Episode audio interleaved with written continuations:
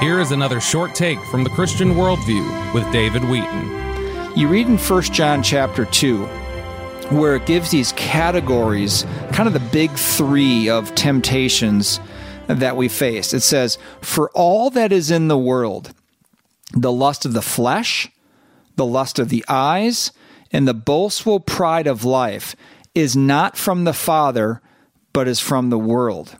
And I've always wondered about those three big categories the lust of the flesh, the lust of the eyes, and the boastful pride of life. And what temptations or what sins do they refer to? The lust of the flesh seems to me to be uh, temptations uh, to please our physical appetites, and this that that's where the sexual drive would come in, or even to please our bodies with like gluttony or food or so forth. There's a there's a fleshly lust to please our physical appetites. The lust of the eyes there's the, the temptation to please uh, what we desire in life. Not so much our physical appetites, but things we desire, like gaining possessions, materialism, money, uh, greed, those types of things is the lust of the eyes. We see things and we want those things.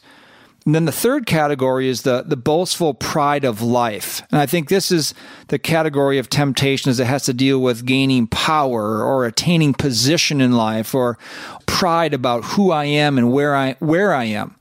Those kind of encapsulate uh, some of the major temptations that all that is in the world, as it says in First John chapter 2. Now, we expect non believers to, to follow after those lusts, right? They don't have the indwelling Holy Spirit, which is given to believers at the, the, the moment of justification to help us live out the Christian life in, in a way pleasing to God. So we don't expect non believers to act or to live like believers because they don't have the power inside to do so. That's the only reason a believer can live a life honoring to God is because they have the Holy Spirit of God living within them.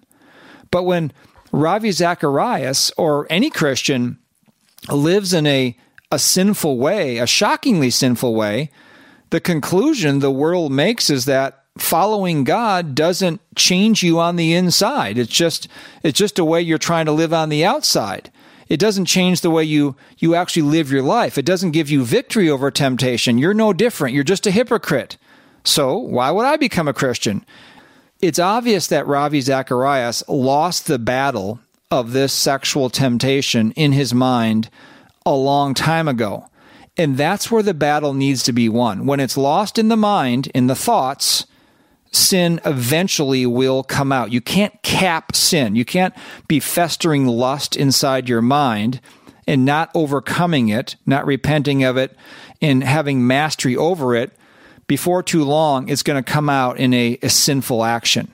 It says this in, in James chapter 1, verse 13 Let no one say, when he is tempted, I am being tempted by God. For God cannot be tempted by evil, and he himself does not tempt anyone. And here's the key verse 14. But each one, each one of us, is tempted when he is carried away and enticed by his own lust. Then, when lust has conceived, it gives birth to sin. And when sin is accomplished, it brings forth death. Verse 16, it closes by saying, Do not be deceived, my beloved brethren. That's from James. Sin is conceived in our mind, and then it gives birth. Sin is birthed in our actions. And when we continue habitually in sin, it brings forth death. Do not be deceived. It's a great way that passage ends. Don't be deceived, my beloved brethren. In other words, don't be deceived by this sequence of what takes starts in your mind and becomes an action, which becomes a habit, which becomes leads to spiritual death. Don't be deceived by your own weakness.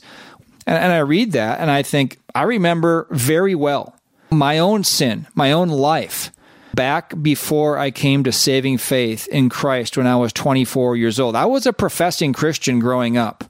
But I remember very well in my late teens and early 20s, a time in my life when I was professing to be a follower of Christ, but dishonoring God in the way I was living my life.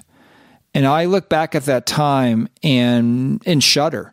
And I shudder and also in, in thankfulness how God led me to repentance and see my need to be right with Him, to see my sin for what it was, a offense against Him, and then lead me to saving faith in Christ as not just my Savior, but to commit to follow Him as Lord. And then He gave me the Holy Spirit and began to help me overcome the things in my life that I previously couldn't overcome.